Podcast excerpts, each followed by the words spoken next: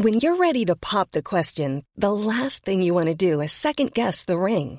At Bluenile.com, you can design a one of a kind ring with the ease and convenience of shopping online. Choose your diamond and setting. When you find the one, you'll get it delivered right to your door. Go to Bluenile.com and use promo code LISTEN to get $50 off your purchase of $500 or more. That's code LISTEN at Bluenile.com for $50 off your purchase.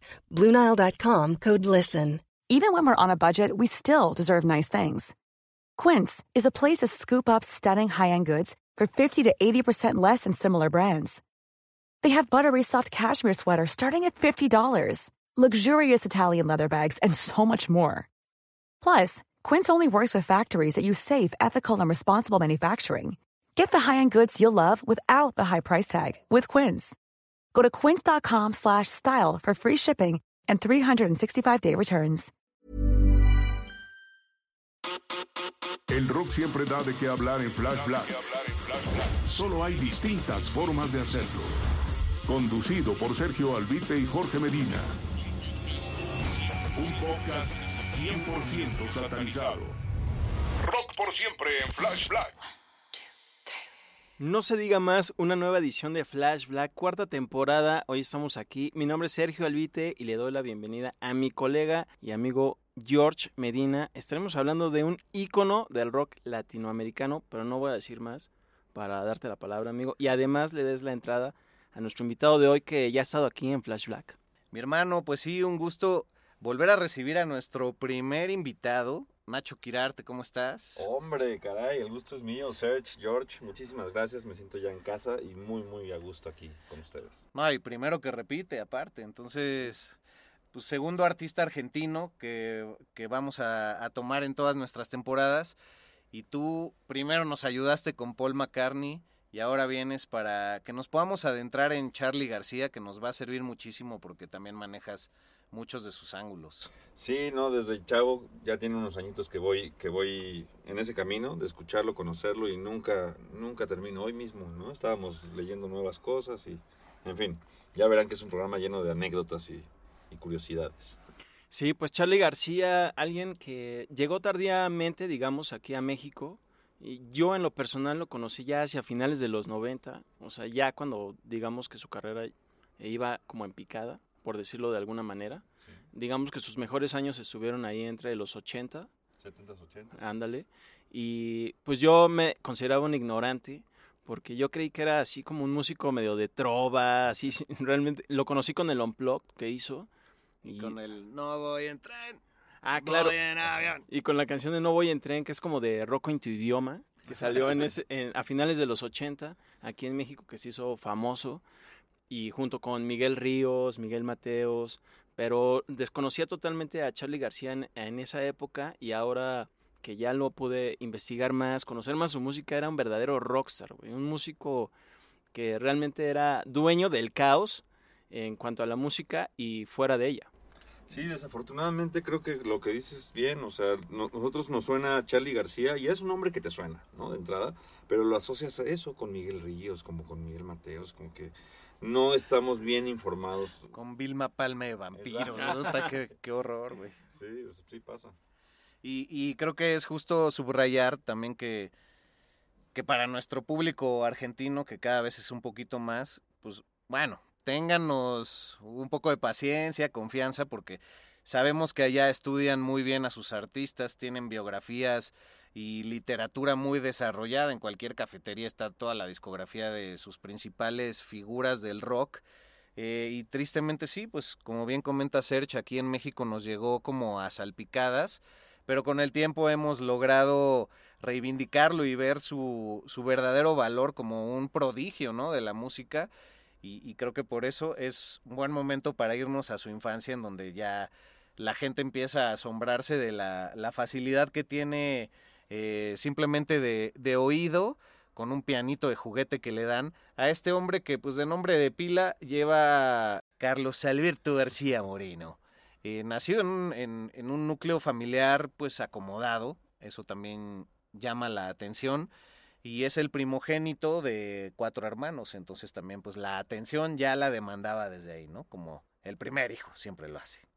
Sí, alguien que, como bien dices, le regalan un pianito de juguete, empieza como, que ahí a ver qué onda, y ¡pum! que empieza a suceder la magia. Sus papás eran productores de radio, entonces estaban muy vinculados con la música ya en general, conocían a muchos artistas mismos que son los que empiezan a invitar a su casa con su hijo ahí, eh, ya el pequeño Charlie García, y es cuando ahí pues empieza a descubrir cosas, ¿no? Empieza a corregir incluso a los propios músicos que invitan ahí mismo. Y hay una anécdota muy interesante de un guitarrista, ¿no? Sobre una desafinación. Sí, eh, bueno, su, su papá, hay que decirlo, era físico, matemático, pero sí llega un punto eh, que siendo la mamá primero, eh, pues la ama, ¿cómo se dice? La ama del hogar o... Ama de casa. dedicándose primero como ama de casa, después sí se involucran en estas labores que bien decía Serge de producción de, de radio y demás, pero sí por estas relaciones es que se dice que Mercedes Sosa e incluso un guitarrista muy importante en Argentina, Eduardo Falú, pues se daban la vuelta ahí a las reuniones, ¿no? A las bohemias y en una noche... Eh, eh, bueno, no sé, yo, yo, estoy asumiendo que era noche, pero más bien... Era noche en algún lado del mundo seguro. en una de esas ocasiones, eh, tocando, interpretando la guitarra el señor Eduardo Falú, le dice Charlie, ¡Eh, boludo! Tienes una... Ay, sí, ya como Chabelo.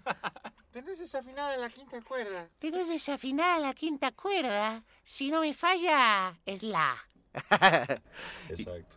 Tú, tú ya te sabías esa anécdota, sí, ¿no? la conocía bien, es, de las anécdotas famosas de Charlie y donde él mismo admite, el músico que mencionan, el guitarrista, dice sí, o sea, lo comprueban y sí está desafinado. Sí, primero fue así la de, ah, ya, ya dele su lechita al niño, la típica de, ah, ¿qué vas a ver, chichamaco? A ver, a ver. Ah, no, pues sí es cierto, sí está desafinado. Imagínate, perdón. Sí. Imagínate qué difícil. la guitarra sabemos, o muchos sabemos que tiene seis cuerdas, ¿no? Tú estás tocando y suenan las seis en conjunto. Y de esas seis, reconocer que una está desafinada a lo mejor no es tan difícil, pero ¿cuál? Está cañón. Y se los dice el músico. Nacho Quirarte, porque pues nosotros, digo, también Sergio es, músico, pero tú tienes un oído más adecuado al piano, a la, guitarra y, al canto, ¿no? Y a esta facultad se le conoce como oído absoluto, que ya es distinguir todas las notas por naturaleza, si es que lo queremos poner así, cosa que podían hacer Mozart o nuestro querido Michael Jackson, al cual le vamos a dedicar un episodio muy pronto. Oye, si yo tenía la curiosidad y te quería preguntar, eh, ¿qué es o cómo defines, para quienes no sabemos qué onda, con el oído absoluto? Claro, sí, es un término que igual hemos escuchado por ahí, ¿no? Y muchos, como dices, pues no sabemos bien qué onda. Pues yo lo, yo lo definiría como, haz de cuenta, cualquier ruido, cualquier, a lo mejor el rechinido de una silla, un claxon. Generalmente los claxon tienen dos sonidos. Estamos escuchando dos sonidos al mismo tiempo. Entonces, el oído absoluto te hace saber exactamente cada sonido qué nota es. Así, rechinaste una silla, ay, fa. O gritó el bebé, mi bemol. Pero exactamente, son 12 sonidos en total, ¿no? De entre bemoles y todo esto. Entonces, eso, te puede decir, así sea grave, agudo, lo que sea, te dice perfectamente, ah, sonó un re, sonó un mi, ¿no? Sonó un do. Eso es el, el, oído absoluto. Que Charlie mismo, en una biografía que yo leí de Sergio Marchi, dice que a veces llega a ser medio perturbador, porque si además el, oído del músico suele estar muy atento a esas cosas. Entonces estás en el tráfico, estás lo que sea y estás te puede llegar como a medio a loco, ¿no? Yo creo que en un país como México a todos nos volvería locos esa facultad de ya llegó el del gas. a ver, a ver en qué tono está. hoy viene más este bajo, viene mi bemol. sí, a mí me, me, asombra muchísimo el resonador que, que traen todos esos eh, que trabajan en el gas, en el se compra, que digo, aparte de la grabación, pues los, los de fierro, y cosas así. Pero, pero bueno, este, este Charlie, pues desde que vieron que ya le pegaba todo esto, dijeron, a ver, pues llévenlo a, casa de, tal que tiene el piano, ¿no? Exacto. Y entonces todo lo que hacía en el piano de juguete lo podía sobreelaborar y encontraba como, pues esta lógica que no, no sé si decir si es matemática o qué, pero es una facultad que al parecer algunos de sus hermanos también compartían con él, ¿no? Pero desde los 12 años el güey ya se clavó en estudiar en el conservatorio, ¿no? Sí, a los 12 años fue justo ya, se graduó como profesor de piano y de solfeo. Hijo. A los 12. Y para el ego de los profesores así ha de haber sido difícil, ¿no? De, Exacto. pues yo no sé, no te sé decir, pero ¿ves el chavito que está ahí en la cafetería? Ve y pregúntale. Exacto. Y bueno, y esto que dicen también que en sus conciertos cuando tocaba Chopin y otros destacados este, artistas, bueno, artistas de la música clásica, este, metía, ¿no? Entre, de repente, ay, Chopin, Chopin, y se metía creaciones propias que el público no alcanzaba a darse cuenta, pero pues, los maestros sí, hasta le regañaban a veces, ¿no? Pero mira, esa rebeldía cómo existía desde tan temprana edad, ¿no? A los 12 años.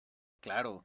Y pues como en un documental que observábamos, era casi casi malabarístico a la hora de, interpretar un, instrumento. Entonces, yo creo que siempre le encantó el asombro en la gente. Más adelante lo vamos a comentar, pero se exacerbó ya a la hora de sus escándalos, ¿no? Pero, pero siempre yo creo que fue percibido ya como un geniecillo. Y eso fue algo que su ego en su infancia, como él mismo lo llegó a decir en sus propias palabras en varias declaraciones, eh, fue la etapa que vivió más feliz porque era más libre y ya después con todas estas capas que todos nos vamos poniendo, pues fue sufriendo un poco más. Pero qué chingón que fue el rock and roll, que como una pedrada directo a la cara y escuchando a los Beatles, Nada más. pues decide dejar la música académica, ¿no? De conservatorio, no sé si el término es correcto. Sí, sí, sí, totalmente. Y cuentan que en específico una canción, la de There's a Place de los Beatles, que le marcó totalmente y le hizo así una revolución en la cabeza y literal ahí marcó el fin de su vida como músico de conservatorio, ¿no? Y se dedicó al rock. Flash Black. Flash Black. Quería añadir que su hermano, eh, uno, bueno, uno de sus hermanos señala que eh, la mamá de Charlie como que no lo obligaba, sino como que lo retaba de alguna manera, o sea, en buena onda, nada de maltrato eh, infantil, uh -huh. sino que le decía, a ver, pues trata de tocar así, casi casi que como con la nariz, ¿no? El piano y entonces que para él era pues de alguna manera un reto pero a la vez no porque le hacía le salía muy fácil toda esta dinámica en el instrumento y creo que de ahí sale mucho lo que dices George de esta esta facilidad que se le da en el instrumento y al momento también de la composición sí y, y también yo creo que la la fascinación que le da de ver a los rockeros en el escenario le, le, empieza a mover algo. Dicen que por ahí su mamá tenía unas cortinas que cortó y se hizo un chalequito. Sí. y ya empezaba como a ser más histriónico. Y bueno, por si no mencionamos la fecha de su nacimiento, pero 23 de octubre de 1951, para que no se nos olvide, el año pasado hubo un evento de sus 70 años que ahorita Exacto. ahondamos más, ¿no? Pero claro.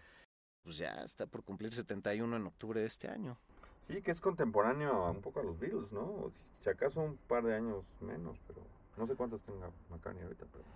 Pues ya más 80, según yo ya, le sacan ya, como 10 sí. años, ¿no? Sí, como... sí, deben ser como 10 años los que le sacan los Beatles y yo creo que de ahí también es la delantera que le lleva el cuarteto de Liverpool a Charlie García, por lo que también es lo que le causa esta influencia notable para él al momento de convertirse en músico, que realmente es nato, ¿no? Cómo se le da toda esta onda, güey. Totalmente, ¿no? Y marcar también esto que cuántas historias de músicos no apoyados por sus padres, ¿no? E ellos en cambio notaron desde el pianito de juguete, ah, no, pues este cuate trae algo, ¿no? Uh -huh. Hay que hay que conseguir un piano, ¿no? Hay...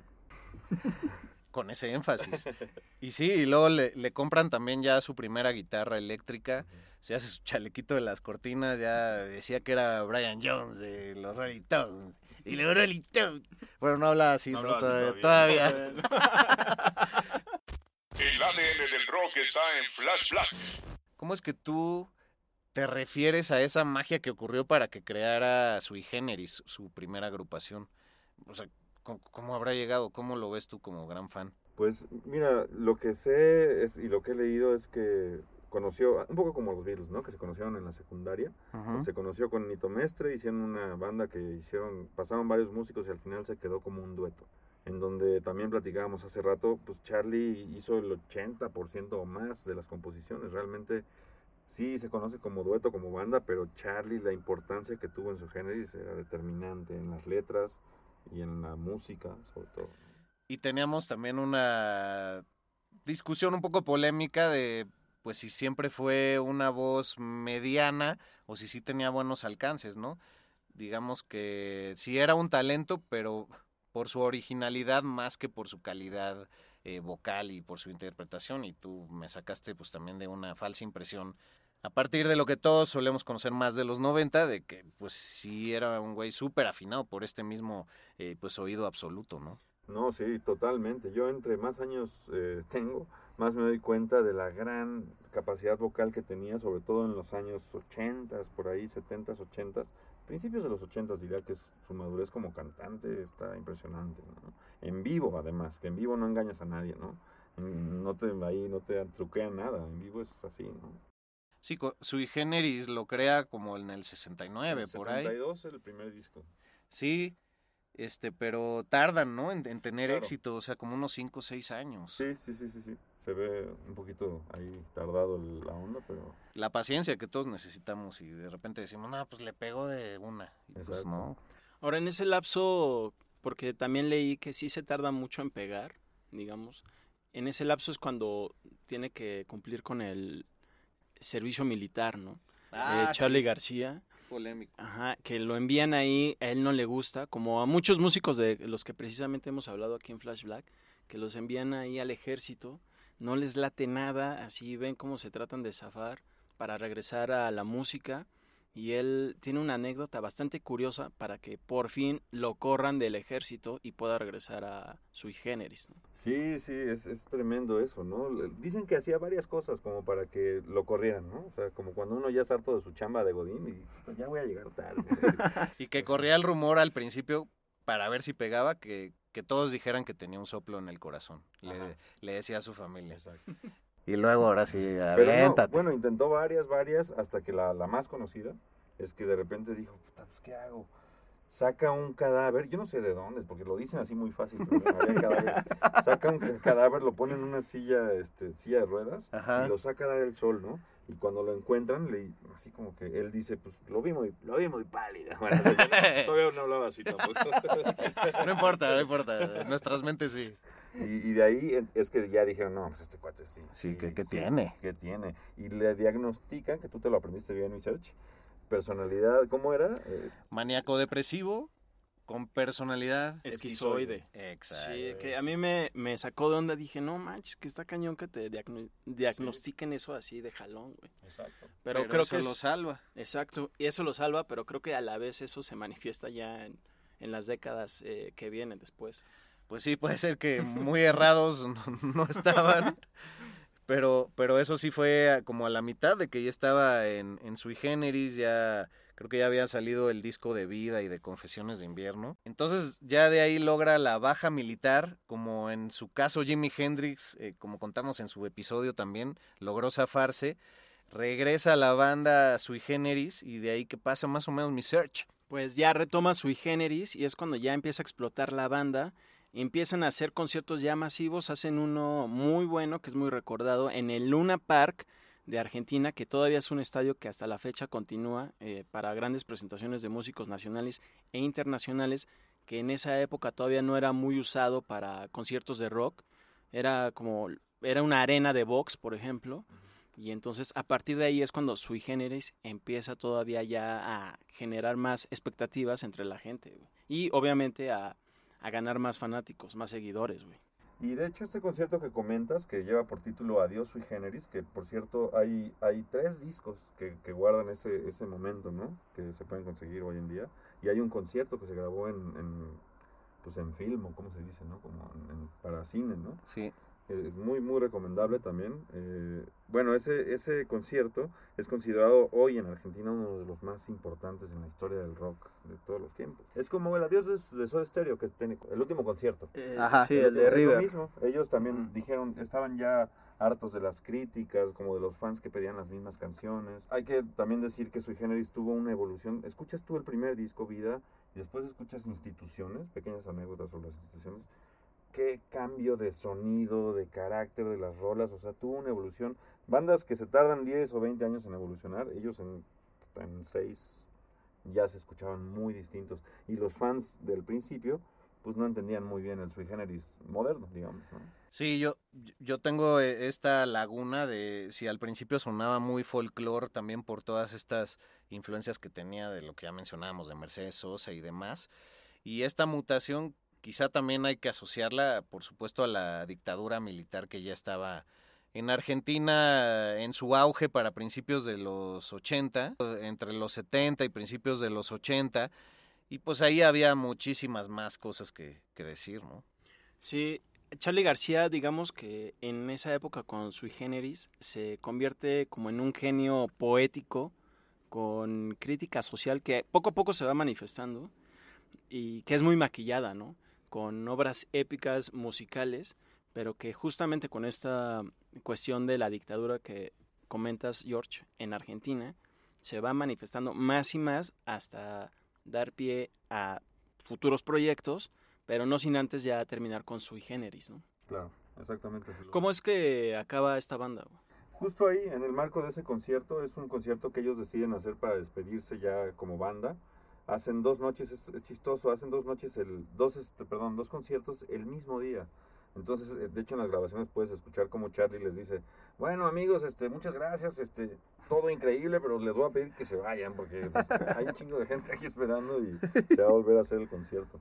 Y pues ahí, ahí fue que se termina la banda y después, bueno, lo que sigue.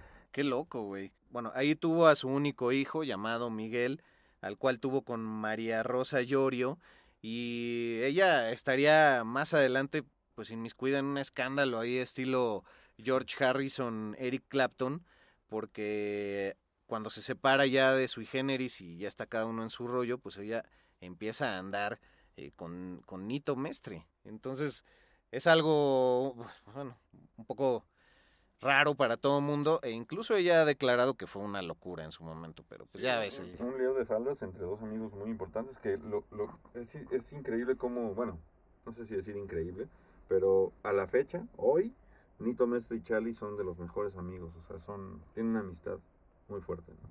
Hicieron una reunión, ¿no? Precisamente de sui generis, eh, me comentabas en el año 2000 En el aproximadamente. Exactamente, Y ya con unos- un Charlie pasado por todas las drogas por haber, y por haber. Lo que Sí. quedaba del Charlie. Sí, ya un sonido totalmente distinto, o sea, mucha gente lo Yo creo que por eso bloqueó, pues que el- su cuate, bloqueó que su cuate le había bajado a la morra. Exacto. Bueno, realmente no se la bajó, ¿no? Es que ya como cómo opinar de algo es pura especulación, sí, de algo de ese sí. calibre. Ya ¿no? habían cortado, pues. Pero por ahí dicen, fue un proyecto que destruyó para seguir creando, ¿no? Seguir encontrando Totalmente. su, su alma este, creadora. Y, y ahí llega a dos proyectos que están ahí medio volando, que cualquier fan sabría, sobre todo en Argentina. Pero, pero esta cosa que se llamaba Por Sui Gieco y luego La Máquina de Hacer Pájaros. Nacho, qué bueno que contamos contigo. Acláranos Sí. qué pasó ahí Qué para... raro, qué raro nombre, ¿no? Por su hijieco, dirá alguien que no, ¿qué, qué onda, no? Sí, ahora, ¿Por su dónde? ¿por su qué? ¿Con quién? Este, sí, Por su Gieco fue una banda que hizo, por Sui, es de Sui Generis, en referencia a Sui Generis, porque estaba Nito Mestre en la banda. Digamos, continuó con, con Nito Mestre, pero en otra banda, que tenía a Raúl Porcheto, a María Rosa Llorio, a León Gieco, por eso el Gieco de Por su Gieco. Ah. Y debo decir, la verdad, que es un disco altamente folk, muy recomendable también. O sea, es un disco bastante, eh, en una tenue bajo, medio, no es muy elevado, el- ¿no? No es muy enérgico, pero es muy, muy lindo. Y la participación de Charlie como cantante es mínima. Realmente canta ¿Ah, más sí? León Gieco, canta más Nito Mestre, al- María Rosa Llore también canta en una canción. Entonces, él más como compositor, instrumentista. Bien, un, un disco que sí, pasó muy desapercibido, mucha gente no, no tiene acceso a eso, a ese disco, no, no lo conocen. Y después, ya como mencionabas, viene La Máquina de Hacer Pájaros, que es una banda ya de progre, con otros músicos como Basterrica, como un, un guitarrista súper joven. Y esta banda ya se, se despega, es un Charlie que yo creo que nunca habíamos visto como tan, eso, ¿no? Tan músico progresivo, pesado, muy bueno. La Máquina de Hacer Pájaros.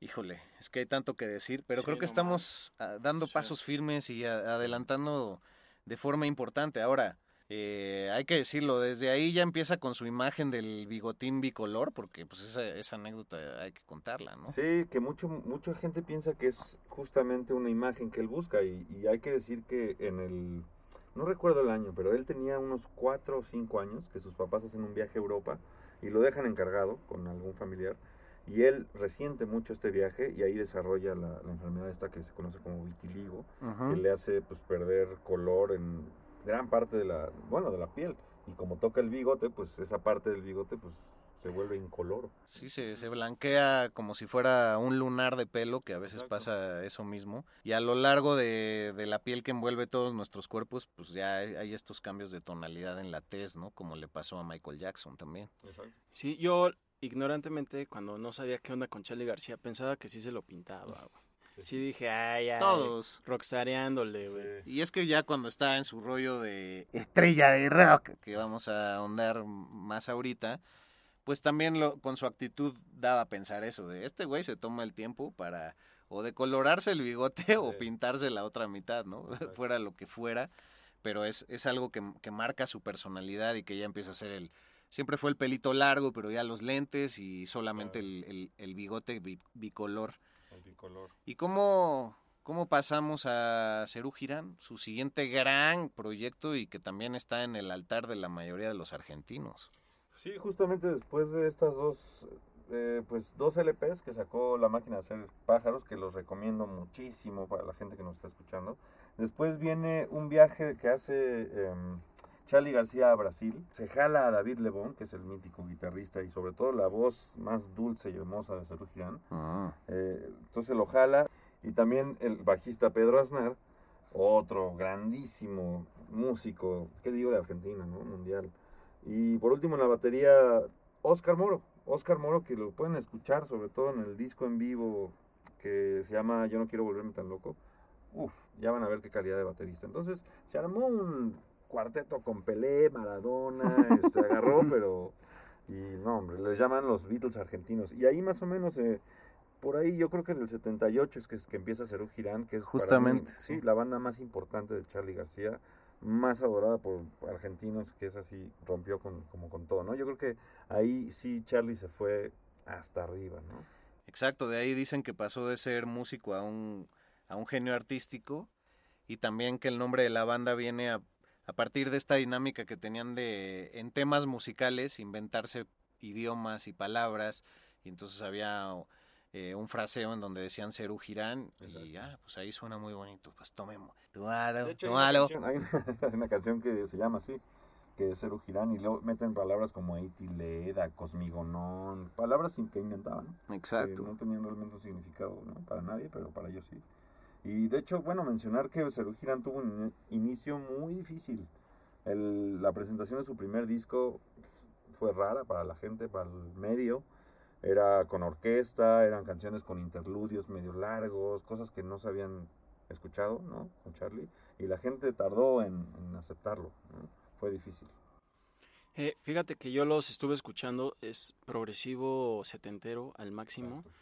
Y uh, yo pues conocía antes de Girán a Genesis, a Yes, uh, claro. y dije, ay, Girán suena un poquito como al Close to the Edge, ¿no? De Yes.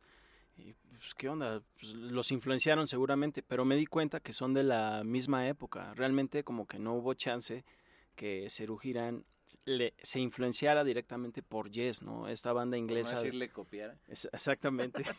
que por esta banda por esta banda inglesa de rock progresivo que hasta la fecha continúa, pero sí me impresionó mucho la habilidad en los pasajes complejos de cambios y todos estos interludios que hay en Cerú Girán, y todos dirigidos en su mayoría sí. por Charlie García. Sí, no, tremendo, es un conjunto de talentos, como también mencionaba Pedro Aznar, y el sonido de, de Pedro Aznar de su bajo fretless, que para los que no sepan, el bajo fretless tiene un sonido muy distinto a los bajos normales porque es un bajo sin trastes, que es to todas estas Divis rayitas, ¿no? divisiones. divisiones que tiene el, el, brazo del instrumento para que tú des una nota.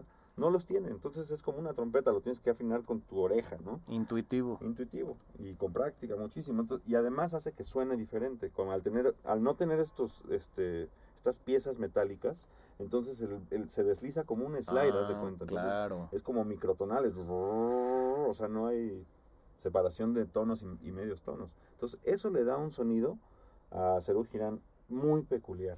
Eso y el piano que también hablábamos hace rato, el piano que se compra Charlie García, no me acuerdo en qué año, el famoso Yamaha CP70, que si algo se puede relacionar a, a Charlie con un instrumento es con ese mítico electroacústico, además, un piano electroacústico. Ah, qué buen dato. Since 2013, Bombas has donated over 100 million socks, underwear, and t shirts to those facing homelessness.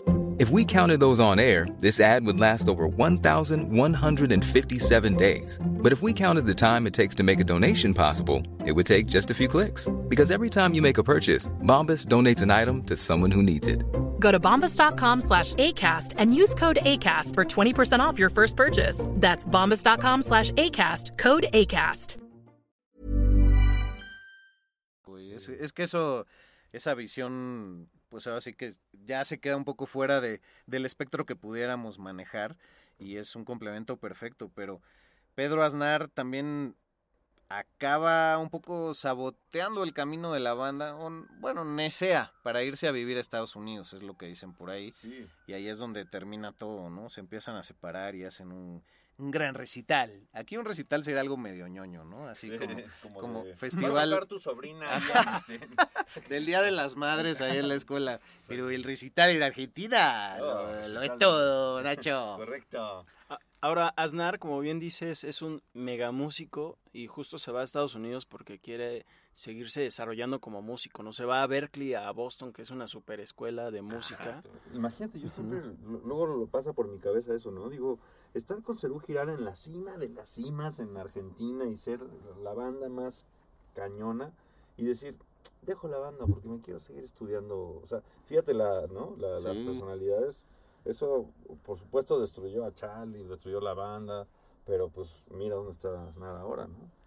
Sí, claro, y, y ese recital último queda en la historia.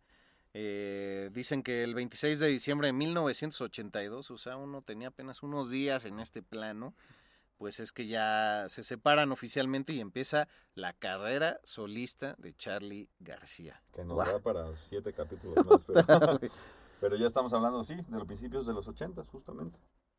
82, güey. Sí, y en esa época ya es una figura consolidada en el rock argentino. Empieza a hacer discos realmente fundacionales, ¿no? De lo que es la historia de este estilo de musical en ese país, ¿no? Sí, es, es correcto. Y con la con la música que en los 80 se marca también con bandas como The Cure, ¿no? Como ya este sonido ochentero que empieza, por ejemplo, a comprar sus, sus cajas de ritmos, ¿no? También hay que recordar que me parece que fue en el 82 de la Guerra de las Malvinas, ¿no? Que se pone la situación en Argentina muy, muy ruda. Él tiene que irse exiliado a, a Nueva York. Y aquí es que, pues, con, con Pedro Aznar, curiosamente, que Pedro Aznar hacía muchos viajes a Estados Unidos para producir, grabar y todo esto, pues juntos eh, hacen este discazo de, de clics modernos que ya hablaremos. Uy. Yo creo que ese es mi favorito. Sí, es que entre ese y el piano bar, a mí toda la vida los argentinos me han dicho, escucha el piano bar y sabrás quién es Charlie García. Chistoso. Pero el Clicks modernos, No, no, no, no, No. tiene una... No, tiene una... Ya, yo creo que es Charlie así en su pico máximo para mí.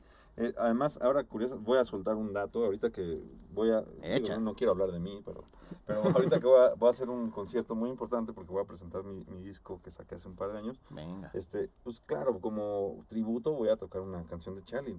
Escogerla fue un pedo porque realmente te pones a ver todo lo que hace Charlie en sus rolas que tú la escuchas y dices, ah, está bonita, está bonita la canción.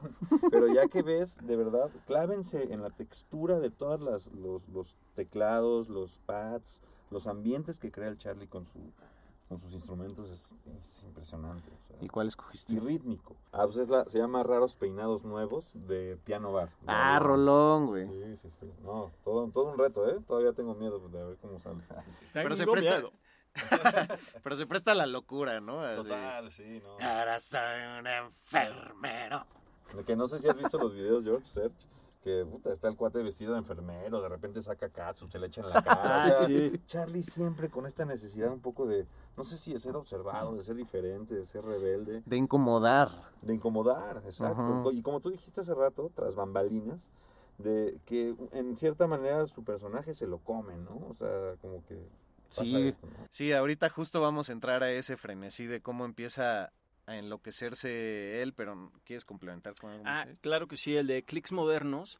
Eh, comentar que además es considerado por la Rolling Stone de Argentina como el mejor disco de todos los tiempos del rock argentino, por encima de Soda Stereo, ya bandas más recientes como Babasónicos, también Spinetta, Fito Páez, todo esto. Y bueno, que fue producido por Joe Blaney, a quien precisamente conoce en Nueva York en este viaje que mencionas, quien se vuelve pues un aliado de él ya en todos sus discos de, hasta final hasta principios de los 90, ¿no? Y que precisamente otros músicos de Argentina muy relacionados con Charlie García como Andrés Calamaro y Fito Páez voltean a ver a Blaney así como pues qué onda, que también me produzca, ¿no? Exacto, sí. Y mencionar, bueno, que los productores pueden llegar a ser como el quinto Beatle de un disco. O sea, Sí. pueden ser muy, muy importantes y determinantes a la hora de decidir cualquier cosa, ¿no? Simplemente quita esta guitarra, alarga tu canción, quita esta frase, ¿no? Habría que ver qué tanta mano tuvo ahí Joe Blaney. Sí, Joe Blaney, hay que decirlo, era sonidista e ingeniero de audio de The Clash, de los Ramones en algún punto y también colaboró con Prince. Entonces, pues así como que viniera del kindergarten, pues no, tampoco. Pero el Clicks Modernos se le conoce como el segundo disco oficial de solista, pero, pero el primero que es este Pubis Angelical, eh, slash, eh, yendo de la cama living, ¿tú, ¿tú qué podrías agregar de eso, Nacho? Porque es difícil con- concebirlo. Es un poco como el, los que conozcan los discos de los Beatles, como el Yellow Submarine. Porque es un disco que pues, realmente no ponemos mucho, ¿verdad? Ajá. O sea, porque muchas canciones instrumentales y como que eso tiene ese disco, que al principio no sé cuántas serán, unas 10 canciones, de- que es un- como soundtrack de película. Y después ya viene el Slash, empieza el Yendo de la Cama Living, que sí es un álbum que tiene canciones como No Bombardé en Buenos Aires, la misma Yendo de la Cama Living, que es de sus piezas icónicas, ¿no? Sí, sí que es un disco importante, pero siento que no hizo tanto ruido como después Piano Bar, Clicks Modernos, ¿no? O botas locas antes, ¿no? Y todo, todo eso. Oye, y pues bueno, nada más agregar que también el Clicks Modernos fue hecho en Nueva York, en el estudio de Electric Ladyland de Jimi Hendrix. Ahí otra también, pues, paralelismo, ¿no? No tengo el dat- dato de la máquina de ritmos que usó, pero si pueden ustedes este, clavarse en ese disco, hay muchas canciones que empiezan como si tú le dieras play a la maquinita, como y sobre eso va construyendo el universo de la rola, que es tremendo. De, de hecho, tiene, yo, o sea, Clicks Modernos tiene una, un concepto rítmico bastante complicado. Tú que eres baterista, mi Serge, encontrarás que tiene unas cosas rítmicas bien, bien chidas. Sí, de hecho cuando se va a Nueva York, eh, no solo se va como exiliado, como dices, casi casi, eh, que también en, alrededor de esa época es cuando ya se acaba la dictadura también en Argentina, regresa la democracia. Sí, jun- junto con su canción nos siguen pegando abajo, pareciera que ahí la termina, ¿no? Del Clicks Modernos. Y además de que se va a un universo totalmente diferente al de Argentina, porque digamos que Nueva York siempre ha sido como la ciudad cosmopolita, donde existe toda esta tirada artística, él también aprovecha para justo ir a comprar instrumentos que no puede encontrar en, en Ah. Argentina. Y es que empieza a experimentar con toda esta tecnología que tiene a la mano, que creo que después, ya más adelante, se vuelve un poquito loco con los eh, pianos, sintetizadores, teclados, como que tiene muchos alrededor en sus conciertos. Y me recordó mucho a John Bonham, de, el baterista de Led Zeppelin, que se obsesionó con los tambores. Tenía tantos a su alrededor que luego decían, güey, pero ni los usas, ¿no? y, y también creo que Charlie García los tenía así a la mano en los conciertos y creo que también servía un poquito de, pues, para adornar, ¿no? Un poquito su fascinación por todo este instrumento. Total, total. Tiene una gama de sonidos y de objetos que nunca se había escuchado, por lo menos en Charlie García. ¿no? Es muy, muy innovador. Pues este disco, junto con el Piano Bar, que es el que le sigue, crea realmente los cimientos del verdadero rock argentino que pues marcaron pauta para un montón de historia y, de bandas en, en adelante, ¿no? Y el Piano Bar, yo creo que también, híjole, si ustedes pueden comprarse el Clicks Modernos y el Piano Bar a, a la par en vinil, háganlo. Si los pueden escuchar en una tarde de sábado, háganlo. Y, y el Piano Bar, pues es curioso de la banda con la que se hace acompañar, que, que tienen una canción que los mexicanos hemos escuchado por muchos años, Sí. pero no sabíamos de qué banda era y tú sí sabes. La banda Hit, que es G-I-T, ¿no? Es chistoso ese nombre. Y es chistosa esa canción, yo nunca hubiera imaginado que era de la banda que fue base del piano bar, por ejemplo, ¿no? Los músicos como Pablo Guyot, Willy Turri, esta canción de Es por amor. Es por amor. Todos seguro lo han. Que sale precisamente en Rock en tu idioma. Claro. Pero, pero yo desconocía hasta que hoy dijiste, ¿cómo se llama esa canción? Es por amor, me parece. Sí. Desconozco. sí. Creo que sí, es por amor. Pero seguro que la, han- la han escuchado, escuchas ahí, querido auditorio de Flash Black. seguro que reconocieron esta canción. Y de ahí tú crees que ya comienzan todas las excentricidades y este amor al, al escándalo que de alguna forma sabe explotar, por supuesto, pues con más fanáticos, con más prensa detrás y explotando el concepto que ya mencionábamos antes de, eh, olviden el rockstar, estrella de rock, yo soy estrella de rock. Entonces, pues ahí eh, empieza lo que me mencionabas ahorita, a comérselo un poco el personaje. Tarda muchos años, pero también con los abusos, las drogas y demás. Pues ya, eh, no sé, como que él en un momento de rebeldía también dice, a ver, pero yo con mis excesos no le hago daño a nadie, ustedes son una bola de imbéciles, boludos. No están haciendo nada, internense ustedes. ¿No? E incluso en algunos de sus toquines llega en ambulancia y la chingada, como para hacerle al show, ¿no? Pero pues de repente sí ya se vuelve un poco enfermizo. No, sí, lo dices bien, se tarda un poco. Yo diría más bien, es hacia finales de los ochentas. mm, no, a lo mejor más bien a mediados de los 90, que ya empieza... Así, claro, no es de un día para otro, como, como lo estabas diciendo, es poco a poco. Porque después vienen discos, por ejemplo, como parte de la religión en el 87, Filosofía Barata en el 90, que todavía es un Charlie bastante, bastante centrado, que se le, se le oye muy... Hasta en la voz lo notas, ¿no? Ajá. Eh, después, uno de los grandes discos para mí, el que hizo con, con Pedro Aznar después en el 91, Tango 4, también se los recomiendo muchísimo ese disco. ¿El Unplug de qué año es, güey? El Unplugged es ya en el los 90, 95. Mm, 95, todavía sí. falta. Entonces yo diría que sí, a partir de inicios de los 90, en el Unplugged ya, ya se le nota el pelo güero, ¿no? Ajá. Esta actitud como de pegarle a los periodistas, de decir soy Dios y de- Quizá ¿no? en el piano bar desde el, em- nace el concepto, ¿no? Exacto. De demoliendo hoteles y demás, soy, un- soy una estrella de rock, soy un rockstar, hago lo que sea. Pero pues sí, digamos que en el, en el fantástico de su mente, pues se lo empieza a devorar poco a poco y empieza a golpear periodistas ya en los 90. y lo encuentran un día persiguiendo a su novia en ese momento que tenía 15 años, la chava, y pues ya. Obviamente llega al punto eh, de cuando se avienta del noveno piso en un hotel y... También. Sí, no, no, no. Sí, que se aventa a una alberca. Ajá. De hecho, eh, hay un documental que me compartiste que se llama Historias Verdaderas de la Televisión Argentina, donde sale esta parte que él se avienta del noveno piso, afortunadamente o desafortunadamente, pero yo creo que lo pensó a favor de él. Hay muchos periodistas en el segundo piso que están cubriendo una conferencia de prensa de un político por ahí. Entonces el político está como viendo hacia la ventana y ve, ve pasar a Charlie García en caída libre. sí, cae en una alberca, no le pasa nada. Y luego hay un video con su sonidista o ingeniero de sonido tal cual, eh, que le cuenta, mira, vamos a ver el video donde, donde me caigo desde el noveno piso. Y según Charlie García, que iba planeando con, con las manos. Con las palmas de sus manos. Exactamente, para que según él pues livianar el, el, el golpe. Pero nueve pisos, ¿cuánto es eso? en No, yo no entiendo cómo Yo sobrevivió. tampoco, no. Y todavía dio una entrevista saliendo de la alberca, todos corrieron Sí. pues, por el morbo. Y todavía así, no, esto lo hago muy seguido, eh, no hay problema, calculé el salto. eh". Yo siento que, no sé, que sí fue una especie de medio suicidio, o sea, que no se le... No sé, no sé. A lo mejor me traigo mucho al decir esto, pero... En este documental mencionan que antes aventó dos objetos para ver según esto dónde caían. Pues como su papá era físico, en una de esas le sabe ahí al brinco parabólico. pero, pero, güey, ahí sí ya es que, pues que ya estás un poco, sí, ya medio, medio maníaco. Sí. Es que también dicen que es también una época en la que él está diciendo tantas cosas en la televisión, en los conciertos, que está, digamos que, motivando algunas revueltas, que la policía lo va a buscar en esa ocasión y él es cuando decide aventarse a la alberca. Bueno, desde un noveno piso. Ah, pero- sí. Eh, Lo pueden ver el video, está en YouTube. sí, sí, fíjate, Pati. Sí, para, para examinar si va planeando con las palmas de...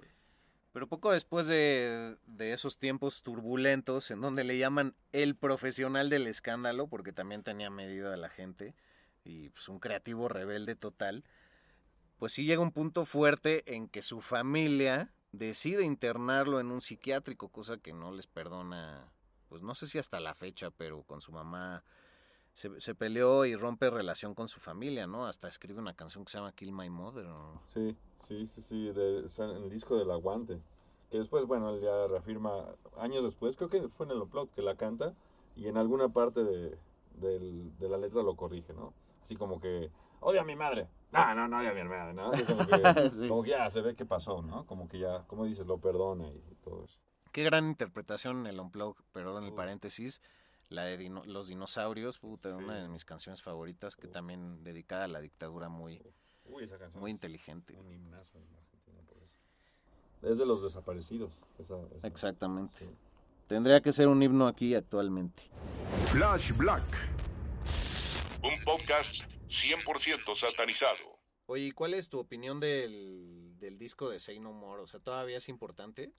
Para mí es, sí, uno de los últimos grandes discos de Charlie, aunque sí hay que decir que es un poco conceptual, es un disco un poquito más difícil de repente, pero sí, no con hits así de, ¿no? Pero es un, es, todavía es un gran disco en mi, en mi opinión. Y bueno, hablar de esto, de esto que luego la gente no entiende qué onda con el Say No More, ¿no? Que se volvió en- como en su marca, en una vanguardia, una especie de declaración ahí. Say que- no more. Exacto. Hasta Que- tienes un tatuaje. Lo- Tengo un tatuaje en el brazo izquierdo. No Sí, lo pueden ver, pero. A la altura del hombro sí. casi. Sí. El símbolo del Say No More. Sí, mi segundo tatuaje. Que aparte no faltaría el que te diga, pero está mal trazado. ¿no? Pues eh, es así, chingada madre. Luego voy en la playa y digo, chale, pues, parece como la, la esvástica, ¿no? O sea, pero bueno. Y también traes a Sui Generis Sui o Sui Generis, en, el otro brazo, cerca de la muñeca. Que teníamos esa duda, ¿no? Si sui generis o sui generis. Ajá. O Cerú bueno. Girán o Cerú Girán. Exacto. Pues ahí en los comentarios. Que no- Pero bueno, que no falten. retomando el Say No More, pues resulta que lo saca de la película de Help de los Beatles. Que hay una escena en donde McCartney se lo dice a una mujer con la que está bailando. Simplemente le dice, no, please say no more, ¿no? Como por favor, ya no digas nada. Y de alguna manera, no sé en qué andaba el cuate, se le penetró esa frase y lo hizo, o sea, pues, Una se marca. Una marca, sí, se le volvió un decreto y ya, incluso el disco se llama así, Say No More. Pero bueno, muchos sabemos que en sus conciertos, en todo el tiempo, en entrevistas, decía, Say No More, Say No More. O sea, se obsesionó de verdad, hasta tiene, hasta el logotipo hay. ¿no? Y, y así, eso fue en la película de Help. Tan fan de los Beatles que también la de A Hard Day's Night, hay datos, ¿no? De que la vio... De que la vio veintitantas veces, Sí. veintiséis veces, algo así, sí. Gran fanático de los Beatles, ¿no? Híjoles. Y todavía sin servicio de streaming, güey. O sea, qué difícil habrá sido Imagínate. poderle así regresar, puta. Exacto. No, pues rifadísimo Charlie García. Eh, también alguien que también impulsó a muchos músicos de Argentina, pero de renombre, como Andrés Calamaro, que salió de, de su banda. Bueno, no estrictamente de su banda, pero tocó con él y que a partir de que toca con Charlie García como su tecladista, pues ya se empezó a hacer de un nombre. También descubre ahí a un tecladista muy chido de que dice, ah, le cuentan de él, que toca muy bien, que es muy creativo, y se trata de Rodolfo Páez, mejor conocido como Fito Páez. Claro. No, la importancia que tuvo, muy poco, muy pocos saben eh, que Fito Páez, o sea, tuvo de maestro a Charlie García, o sea, cuando era un jovencillo, lo invitó a grabar estos discos que ya mencionamos, Piano Bar. De hecho, se encuentran ahí los videos de la grabación, cómo se ve a un Fito llegando así flaquísimo en sus, no sé si 16 o cuántos años tendría, pero... en- de hecho, hay una canción muy, de las más famosas, no sé si, si la conozcan, eh, Cerca de la Revolución, Ujú. es de los himnos así de Charlie, en donde hay una parte aguda, yo no sabía, pero Fito, lo, lo, como que se ve que Charlie ya no aguanta ese agudo, y entonces entra Fito, pero tú escuchas y no te das cuenta, Ujú. nada más que Ya con, con había atención, perdido ese alcance, digamos. yo creo que sí, o le quedaba muy, porque la, la voz de Fito es mucho más aguda, ¿no? Sí, hay, hay que subrayarlo. Los excesos de, de el buen Charlie García, pues han de haber sido de muchas variadas y distintas formas, pero sobre todo, pues la cocaína, el alcohol y el tabaco, ¿no? Sí. Le fueron acabando también el alcance vocal muchísimo. Sí, un, un hombre que no se, no se ponía límites, ¿no? O sea, parecía que quería jugarle ahí a- al valiente siempre, ¿no? De- como lo de la alberca, como las drogas, su consumo además, yo en vivo lo vi hacerlo, ¿no? Sin ningún... Casi llegaba su manager a repartirle el, ¿no? la, Él en el escenario. Él en el escenario, sí, sin, sin ningún este reparo, ¿no? Y rompiendo vasos, aventando el micrófono, como siempre con una energía que no se entendía muy bien. sí. Desbordada. Exacto. Ujú. Y ya que Serge ahorita comentaba toda la historia con Calamaro o parte de ella, pues también tuvo ahí un lío de faldas, ¿no? Que bueno, ya también si los pones así de, ¿quién se ha metido más cosas, Calamaro o Charlie García? Pues no, ya ahí sí no, No acabamos. no acabamos. Estaría como bueno para un Celebrity Deathmatch, ¿no? Ah, sí, sí.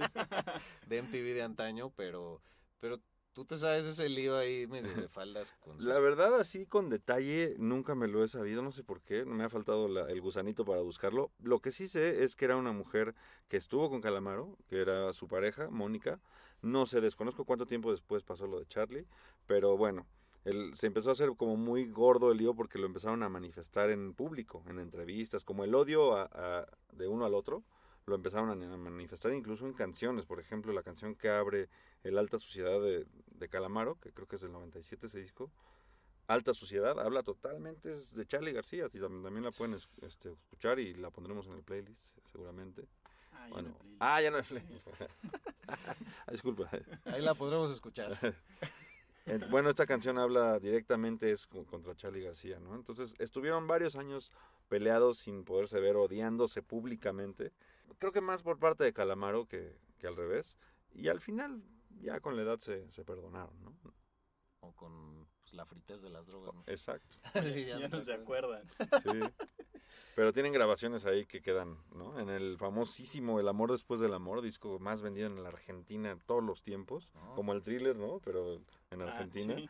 En ese disco, eh, también escuchando la, la Rueda Mágica, es una canción donde cantan en un momento Charlie García Calamaro y Fito Páez.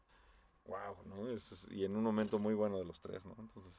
Creo que estamos honrando como se debe todo este legado de un hombre que, que sigue entre nosotros, pero la verdad pues ya es lamentable lo que ahorita puede aportar. En el documental de Rompan Todo de hace un par de años, pues ya, o sea, casi, casi era como poner así un protector de pantalla, a ver, ver a Charlie opinar, porque pues ya no, no le da mucho, pero, pero aca- acabemos un poco ya por recapi- recapitular los reencuentros que tuvo con Cerú Girán, con Sui Generis, y donde realmente vale madre, y también pues un concierto que tiene ahí en Argentina donde se codea con El Jefe Ah, claro, y con Sting. Sí, en el 88 se hace un tour por los derechos humanos, es a nivel mundial, que de hecho empieza en Wembley, en Inglaterra. Eh, participan Sting, Bruce Springsteen, El Jefe. exacto, el jefe, The Boss, eh, Tracy Chapman, que era un artista que en esa época estaba muy en boga. También estaba Peter Gabriel y Yusundur, que era el que cantaba It's not a second. It's-" Bueno, pues es una canción súper noventera de las que obviamente pues, se acuerdan pocos. Y, y pasan por Argentina, por Buenos Aires, y tratan de invitar a músicos que estén a la misma altura, ¿no? Que Bruce Springsteen, por decir. Y pero obviamente de está... la escena local, digamos. Exacto. De la escena local y en Argentina pues es Charlie García y también está León Gieco. Y pues se dice que tras bambalinas pues los egos estaban a, a todo y como que ahí Charlie García le dice, tú podrás ser de voz en, en tu país o lo que sea, pero aquí yo soy el jefe, aquí en Argentina yo soy el jefe. Y ya en el escenario cantan la canción de Get Up, Stand Up de Bob Marley. Y Qué la bonito. cantan en español, una parte. Y cuando empiezan a decir algo de derechos humanos, bueno, quieren decir la, la frase derechos humanos ahora, cantada, eh, pues Charlie, exactamente, eh, Charlie García les dice, no, es que no podemos decir derechos humanos ahora porque la métrica no da, güey. Hay que decir derechos humanos ya, o sea, pero el directo, ¿no? Siempre con ese carácter. Y pues Sting le dice, ah, pues sí, ¿verdad? Sí le da la razón porque él ya eh, había grabado en español. Mm. Muy Entonces, humilde de su parte. Sí, súper chido Sting, pero pues Charlie García ahí imponiéndose a Bruce Springsteen. güey. el jefe. El jefe, güey. Aquí yo soy el jefe. güey. Estoy tomando un che whisky como va. Exacto. Este, pues bueno, da, da el cierre como te nazca, mi querido Nacho, en el sentido este de los reencuentros y demás, y de, pues ya, ¿qué pasa en la frontera de los 2000? Es, ya el declive venía anunciándose desde mediados de los 90 para adelante, o, o qué pasó, o qué rescatamos de allá para acá. Justo yo marcaría los 50, que es cuando Charlie cumple sus 50 años, ¿no? En el 2001. Yo marcaría eso como el, sí, ya al principio del, del declive, como lo dices. Eh, sus, discos ya empiezan a ser mucho más espaciados en años, empieza a meter canciones a lo mejor repetidas, no tanto, o sea, ya se, nota, se nota algo. Y además la actitud de Charlie, la voz de Charlie la empezamos a notar totalmente ya pues, destrozada, ¿no? Y bueno, hay reencuentros, por ejemplo, como el de Sui Generis, que mucha gente desaprueba porque justamente encuentra un Charlie ya muy acabado, muy en excesos, muy flaco, muy todo, ¿no? Eh, de repente deja de cantar en las letras o empieza otra vez la canción, muy ya Perdido. perdido.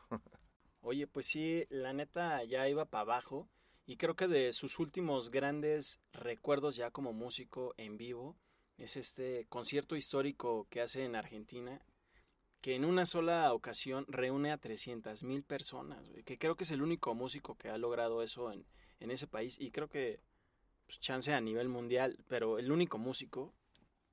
Pues sí, ya, ya ahorita, digo, muchas décadas después se podría refutar con que si Chente Fernández en el Zócalo o Paul McCartney. Ah, claro, Sí, ¿no? sí, sí. Cada vez aparte, yo no sé cómo le meten más cifras, ¿no? O sea, cada vez aumenta la misma plancha, pero no, ahora 250 mil, ¿no? Sí. Pero en ese momento, pues sí fue un hito, ¿no? No, claro, un concierto 300, ¿te imaginas? Yo nunca en mi vida he visto 300 mil personas, o sea, sí, no, no, no. son como dos estadios aztecas Sí, no. del 86. Oye, pues ya para cerrar, de su discografía no tan conocida, ¿qué nos recomiendas? Buenísima pregunta, eh, George.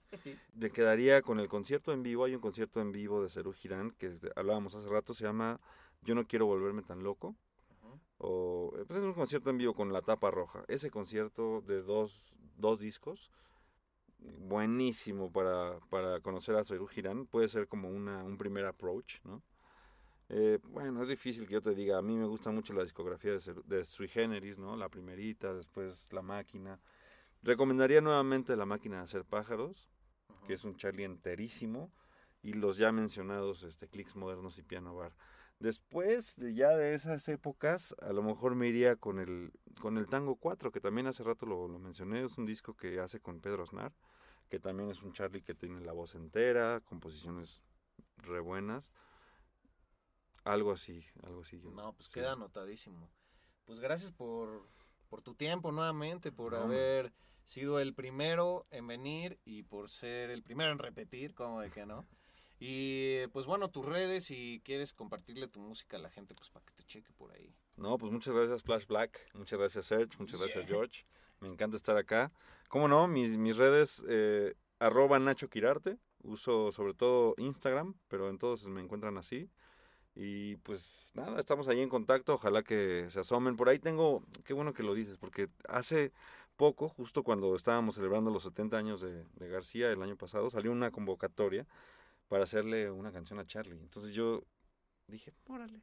Entonces hice, un- hice mi canción, se llama Tu Delirio, ahí la pueden encontrar en, las plataformas, que pues tiene todo el sonido, no, no es, una, no es que esté yo copiando, pero tiene todo el sonido que, que parece, ¿no? Como de Charlie. O manejando, exactamente. No, pues muchas gracias nuevamente. Gracias, mi querido Serge. No, pues muchas gracias, mi George. Muy chido. a Charlie García que hace ver a Motley Crue como unos peleles. güey. sí, Rifadísimo. porque pues, se creían muy rudos y este güey en realidad sí le aplicaba a todo, ¿no? Sí. Y quisiera dar crédito a un muy buen amigo, Luis Arista, que me ayudó a la investigación. Ah, bueno, más bien me- él me informó, es, es muy conocedor de, de este músico. Y además es alguien que actualmente vive en Argentina. Entonces se empapa mucho y, y seguido de este tipo de rock. ¿no? Qué chingón. Pues un saludo a toda la comunidad que nos escucha. Esperamos que se le haya honrado como se debe. Arroba Flashblack Podcast para TikTok. Arroba el buitre. Arroba Medinaudio. Y ahí la dejamos, ¿no? Como no, muchas gracias a todos y gracias Nacho. Y, Chido, y eh. more. Say no more, exacto. Rock por siempre en Flash Black. Conducido por Sergio Albite y Jorge Medina. Flash Black. El ADN del rock está en Flash Black.